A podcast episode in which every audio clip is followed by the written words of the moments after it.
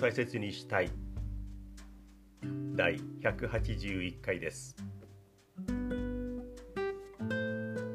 ようこそいらっしゃいませ。思いつくまま気ままに喋っていきます。少しゆっくりめに喋ろうと思います。でもゆっくり喋るって結構難しいなぁと毎回思います。あ今小鳥が鳴いてますね。土曜日の早朝です。つい先ほど外に出てみました。毎回のようにお伝えしている我が家の真ん前の小さな公園の桜の木と拳の木。その葉っぱ落ち葉のお話。昨日見た時にはもう拳の木には葉っぱはもうなかったですね。少し残ってるのはあるんですけどあれはもう落ちるはずのものがなぜか残っているというような感じに見えます。一方の桜の方には昨日見た段階では10枚葉っぱが残っていました。で今朝確認したら残りは5枚です。決して大きい桜の木ではないんですがああもうね葉っぱが散り切る完全に散るという日々、えー、感じになってきました。でそれを落ち葉を入って集めるっていう作業がなくなってくるんですが、えー、ああそこではまた季節が変わってきたんだなと実感します。もうこれは冬支度を終えたというよりはもう春を迎える準備ができたというふうな段階に入ったみたいですね。拳の枝の先には白いつぼみがまだ硬いんですがしっかりついています。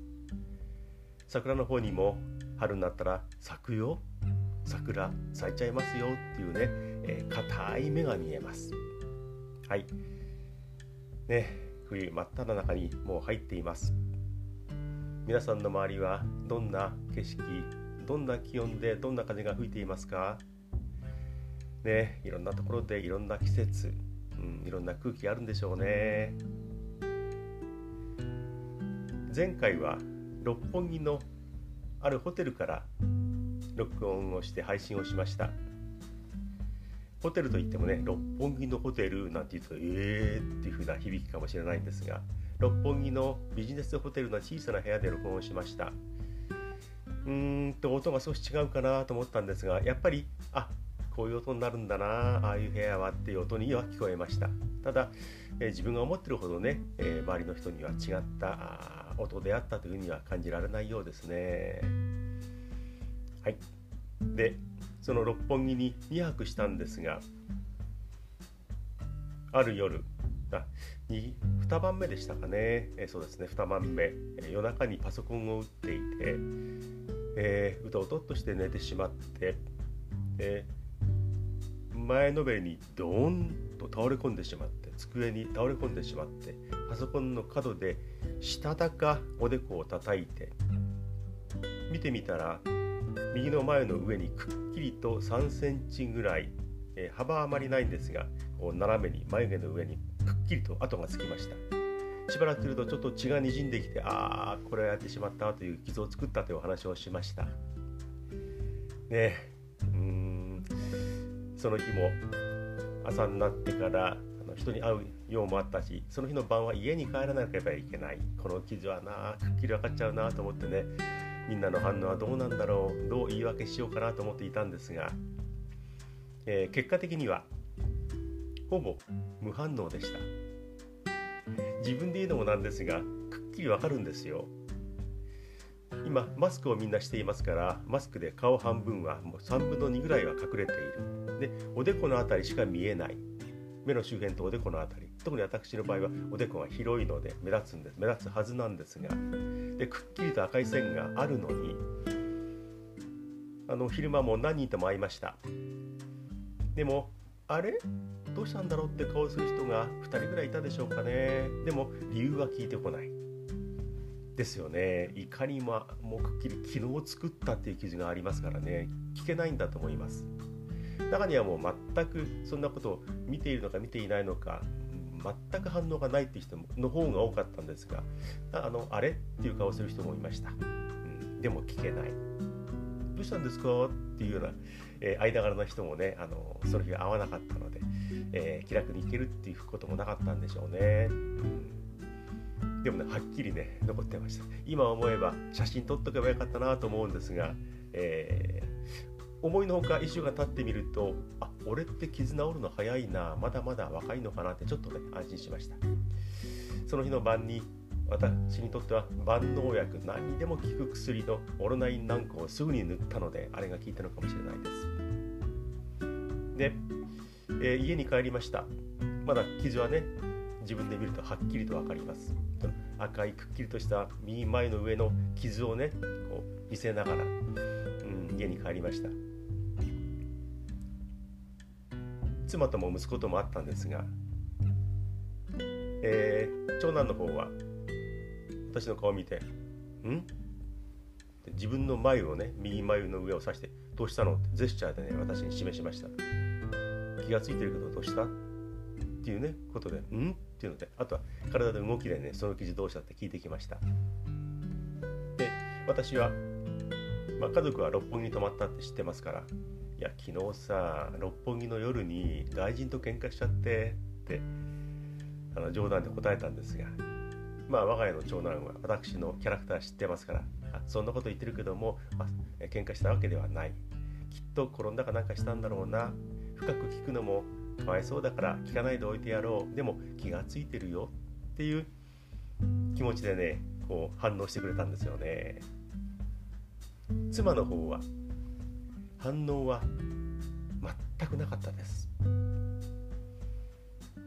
顔を全然見ていないとか気が付いていないというわけではない。その辺は非常に鋭い、えー、妻なので女性なので、えー、気が付いていないわけはないんですが一切何も聞いてこなかったです。おそらく傷口を見ると何か塗り込んであるなっていう風なねあのことは分かったと思うので気にして治療はしてるんだな何か薬は塗ってるんだなってことはあの確認したと思うんですが一切聞いてこなかったです。気がつかなかったのかなってこともないと思うんですけどね。これは旦那のためにはこの人のためには聞かない方がいいだろう。大怪我でもないし聞かないでおいてやろうっていういわゆる武士の情け的なねやここは聞きたいけど聞くの我慢してやるよ。君のためを思ってね。っていうことなんだと思います。武士の情けって古いでしょうかね。はい。えー、かなり古い言い方ですが。だから妻はもう本当に見事に無反応できましたね、えー、優しい気持ちから反応してくれた長男ともう本当に私のこと心をもう完全に読み切って無反応でやり過ごした妻。ね。人の愛情はとてもありがたいです。こちらねビクビクしながらどんな反応されるかなと思っていたんですけどもそういう風な感じで傷はほぼ治ろうとしています。おでこの傷話でございました。うん。はい。少し前につい先日と言ってもいいですね。あのある方が亡くなりました。作詞家の北条誠さんですね。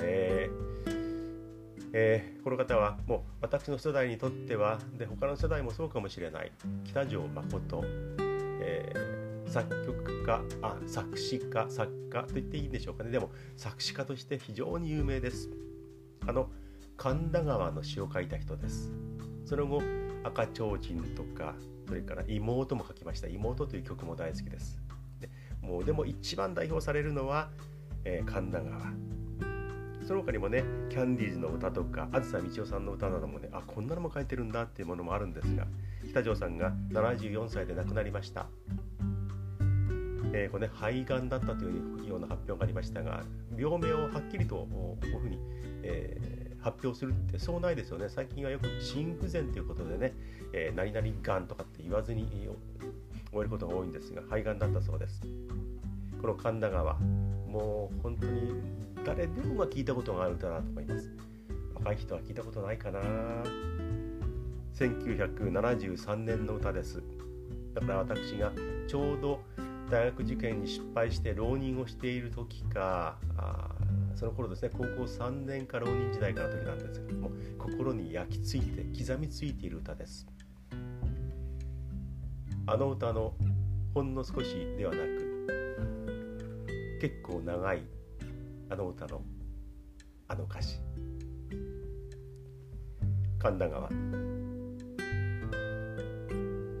あなたはもう忘れたかしら。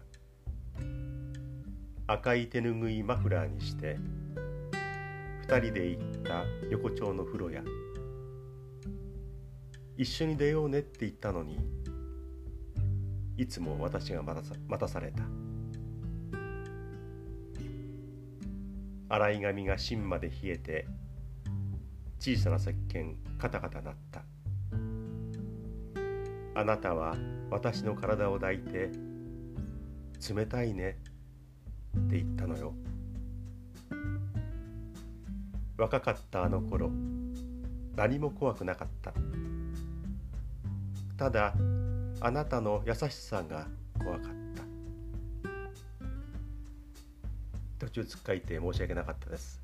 かなり長い歌詞をご紹介しました。この歌は一度も紹介してなかったですよね。いろいろ過去の記録をねあのメモったものを見てみたんですがあなんでこれは、えー、紹介しなかったんだろうと思いました。これ紹介した部分紹介したい部分が結構長いのでほんの少しならないっていうふうに思ったんだと思います。これはね、えー、もううん60年前ぐらいの歌ですからそこまで言ってないですね、まあ、50年以上前の歌なのでちょうど50年ぐらい前だ。すいません。何度も何度も変な言い方をしてね、えー、ちょうど50年近く前の歌。ね街に銭湯公衆浴場お風呂屋さんがまだいっぱい残っている。で神田川が流れている界隈。神田川というのは、えー、東京ではもう代表的な大きな川ではないんですが中野とか高円寺とか荻窪とか流れている。そして水道橋あたりも流れていますしね、えー、昔はあのもっと汚かったんですがかなり水の方がきれいになりました。その界隈には学生が借りるようなアパートなどがいっぱいあった。若い、えー、世代がね、え、神田川界隈あのそれを川の周辺のアパートをよく借りて住んでいたっていうそういう時代でした。北条誠さんは自分が若い頃学生だった頃にあの早稲田を中退してますね、えーえー、若い頃にある女性と同棲をしていた。結婚ではない一時期暮らしていた。一緒に暮らしていた。それがあの安いアパートだったと思います。その頃を思い出して書いた歌。でこれはなぜか北条さん男性が主人公ではなくて当時一緒に暮らしていた女性を主人公にして書いたものなんですね。だから女性から見た歌詞内容になっています。女性が「あなたはもう忘れた?」よく銭湯に行ったよね？あのお風呂屋さんに行った。赤い手ぬぐいをマフラーにした。マフラーを変えるような状況でもなかった。でタオルでもない。手ぬぐい手ぬぐいをマフラーの代わりにして2人で行ったあのお風呂屋さん。ね、男性と女性別々のお風呂ですから男湯女湯に分かれて入って一緒に出ようね。頃合いを見計らって一緒に出ようね。って言ったのにいつも私が待たされた。女性の方が待たされた。これねあのこの歌が流行ってしばらく経った後に普通男が待たされるもんですよね。銭湯とかあの今でいう健康センターとかね。あのうん健康ランドみたいなところ。そういうとこ行っても必ず女性の方が長いですよね。髪を乾かすのが長いのか、えー、というか男が待つのが当たり前なのに女性が待たされたとなっている。これ不思議だなとちょっと思いました。で今回調べてみたら北条さんがその銭湯の脱衣所の辺りで 飼われているあの水槽の中の魚。これが大好きで餌をやったり眺めたりいろいろそのうんお魚と関わっていたようなんですね。だから見てたんですね。魚好きだったようです。だから 普通は女性の方が早くあ後に出てくるのに北条さんは魚と遊んでいたから女性を待たせてしまったということなんだそうです。でね ごめんなさいね。で待っていた女性の気持ちとしてここで書かれているのが洗い髪が芯まで冷えて当時ねあまりお金がなかった女性はドライヤーを使うとかその銭湯にもドライヤーがなかったんでしょうかね。もうしっかり拭いていない少し濡れている髪がもう冷えてきた。これ冬なんですねきっとね。あなたを待っていた。で体が冷えてきた。で後から来た北条さん男性はあ寒そうだなってこう抱きしめた感じになった。で冷たいね。って言ったんですね。恋と遊んでるから金魚と遊んでるからあんたを待ったから寒かったんだよ。ってこと女性は言いたかったと思うんです。けどそれは言わない、ね、若かったあの頃何も怖くなかったです。あなたがいればそれでよかった。という気持ち。で短い期間だけれどもそういう幸せな時期があった。何も怖くなかった。怖かったのはあなたの優しさだけだった。こんなに優しくされてこういう日々が長く続くとは思えないしいつか終わりが来る。もうすぐそこに終わりがあるかもしれない。長くは続かないはずだ。こういう本当に優しいあなたの仕草言葉。いろんなものが嬉しいけどそれが終わる日が近い。それが怖かった。っていうことなんだと思います。あなたはもう忘れたかしら。赤い手ぬぐい枕にして。二人で行った横丁の風呂やだーってきて。若かったあの頃。何も怖くなかった。ただあなたの優しさが怖かった。いつもより長めの歌詞長めの歌をご紹介しました。これは南こうせつさんが北条さんから電話でその詩を聞いてそれをメモりながらチラシの裏側にそのそのその辺にあった紙に書きながらもうメロディーがすぐ浮かんだと言います。素晴らしいものが生まれる時っていうのはあっという間に誕生するものものなんですね。詩も歌も本当にパパパパパッと出来上がった歌なんだそうです。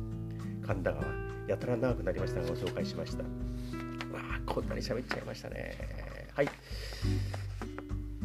もう今日はしょうがない、うん、ここまで来ちゃいましたからね。もうちょっとお付き合いください。あのメールとそれから YouTube にいいているコメントをご紹介しようと思います。まとめてご紹介するってことはいただいてないんですけれども、ご紹介しますね。まず、YouTube の方にいただいたものです。これは少し前になりますがね、えー、リアルクールジャパン、ランジャパニーズジャパンさん。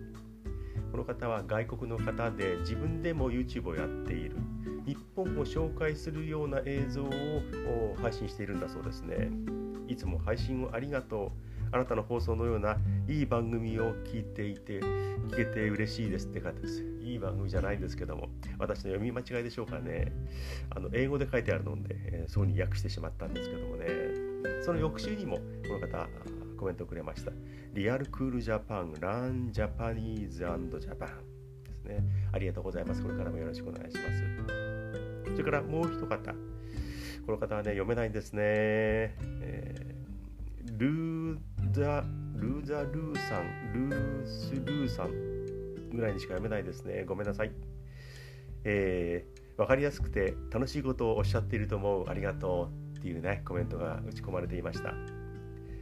分かりやすくて楽しいことあのルーさんおっしゃっているってほどのものではないので、うん、そんなこと言ってるねって気楽にね、えー、今後も書いてください。で、また聞いてください。かなり早口わがままな内容ですけれどももし楽しいなと思ってくれるのであれば本当に嬉しいです。これからもよろしくお願いします。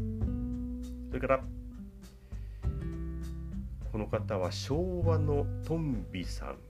昭和のトンビさん。トンビと呼んでいいんでしょうかね、えー、こちらはねあの全てローマ字で書かれていました。はじめまして。こちらはこんばんはです。よろしくお願いします。これで私がいつもおしゃべりの最後に今どんな時間帯ですか？こんばんはですか？こんにちはでしょうか？あるいはおやすみなさいでしょうか？というようなことで、えー、最後締めくくるんですがそれに反応した言葉として今はこんばんはです。だから昭和のトンビーさんは夜に聞いてくれていたってことなんですね。朝も昼も夜も聞いてください。でも本当に、えー、素敵なコメントありがとうございます。全部ローマ字でした。はい、ローマ字でも英語でも日本語でも何でも結構です。ありがとうございます。そしてこれは結構最近ですね、えー、つい先日いただきました。機関車トーマスさん。機関車トーマスさん。これは、うん、横文字で書いてあるんですがしっかりとそう読んでいいんだと思います。こんにちは。ポッドキャスト YouTube の配信をありがとう。こちらこそです。仕事に行く時とリラックスしたい時によく聞いています。あ仕事に行くこれは電車なのか車なのか、ね、どういう状況で聞いてくれているんでしょうか。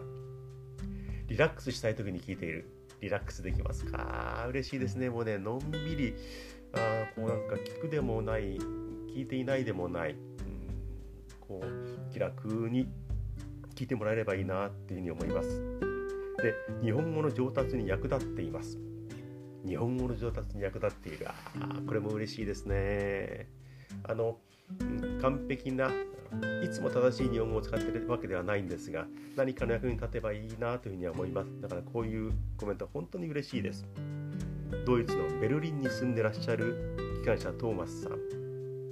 この素晴らしい日本語を見るともしかしたらドイツに住んでいる日本人かもしれないんですけどもね機関車トーマスさん、でもおそらくドイツに住んでらっしゃるドイツ人の方で日本語に興味がある勉強したいという気持ちを持っている方なんじゃないかなと思います。えー、機関車トーマスさんありがとうございます。これからももし役立つのであれば聞いてください。ありがとうございました。で、もう一つは、これはね、えー、メールをいただきました。ペケさんという方からもらっています。これ日本語の名前もあの書いてくれたんですけどもね、ペンネームペケさんです。いつも楽しみにしています。ありがとうございます。で、聞きましたよ、あれっていうことで書いてくれたのは、55英語会話というポッドキャストがあります。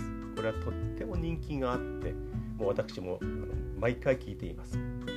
で、それをやってる方にお世話になってるんですけれども、えー、55英語会話、その中で私があのあるコメントを喋っているんですね。あのアプリを紹介するっていう作りがあって、うん、そこで私のね、あの喋りを採用してもらって、55英語会話の中でも流れました。あの、ポッドキャストを配信できるアンカーというアプリをね、こう、言葉、コメントとして紹介するというところなんですけど、ごめんなさい。なんですけれども、あの、ちょっと一部分だけですがご紹介しますね。君の声を届けよう。アンカー。これ一部ですけれども、あのこういったものを紹介しました。えー、これをね、あの GoGo エブ会話という非常に人気のあるポッドキャストで流してもらったんですが、それを聞いてくれたペケさんが聞きましたよっていうことでメールをくれました。だから GoGo 英語会話の方も、それから私のこの日本語を大切にしたいの、両方をね、聞いてくださっているんですね。あるいは GoGo 英語会話を聞いて、じゃあ聞いてみようかってことで、私の日本語を大切にしたいも聞いてくれたのかもしれないです。でもね、こう関連づけて聞いていただいて、で、このね、聞きましたよって反応はね、とても嬉しかったです。うん、またメールを送ってください。ありがとうございました。終盤後半はかなり早口ですね。はい。一つだけえ付け加えて、えー、言っちゃいますね。おととい、ヒロミのコンサートに行ってきました。あのジャズピアノの上原ひろみさんのコンサートです。バイオリンが2人、ビオラが1人、そしてチェロが1人という構成で5人で素晴らしいコンサートを聴いてきました。もうね、上原ひろみさんがあの奏でるものであれば全部素敵なんですけども、改めてね、今回、うん、彼女のピアノに翻弄されて、えー、さらにすごいなという気持ちを強く持ちました。これはあのなかなかねその凄さっていうのは私は思うけれどもこれが誰かにすぐ伝わるものでもない。それぞれ好き嫌いがありますからね。でもどうしても痛くなってしまいますね。彼女のその演奏はあのピアノはすごい。彼女の演奏あの彼女の指からは強さ弱さ。ゆっくり速く明るく暗く重く軽くうんシリアスにコミカルに長く短く重く軽くかなり重複していますがもうねうん温かく冷たくあもうね全てのものがねあの指先から出てきます。でこういうふうに弾いてくれたらいいだろうなっていうものそのものの弾き方で私には感じる弾き方をしてくれて最後はドドドドドーンと切ってぐわっと俺の胸を突き刺す。曲によっては本当にもう儚い音でこちらに迫ってくる。あで12月の末にもなんとかゲットしたチケットを持っていますのでまた翻弄されに行ってこようと思います。渋谷の人混みをかき分けながら渋谷のオーチャードホールに行ってまいりました。でもねどんなところにでも彼女の演奏があれば行きたいなというふうに思います。今回私の好き勝手に言いたいことをどんどん並べてしまいました。途中の早口ご勘弁ください。でもここまで聞いてくれてありがとうございます。皆さんからのメールコメントお待ちしています。メールの方はもうどんなことでも結構です。送ってください。励みになります。大切 .japanese.gmail.com こちらまで。日本語でも英語でもローマ字でも何語でも構わないので送ってください。お待ちしています。YouTube とそれからこのポッドキャストと両方でこの音源というかね同じ内容を放送しています。YouTube の方はいろいろ映像とか字幕をつけているんですけどもねなかなか思い通りにはいきません。でも両方ね見て聞いてもらえれば本当に嬉しいなと思います。何気ない街歩きというのをやっています。これも YouTube です。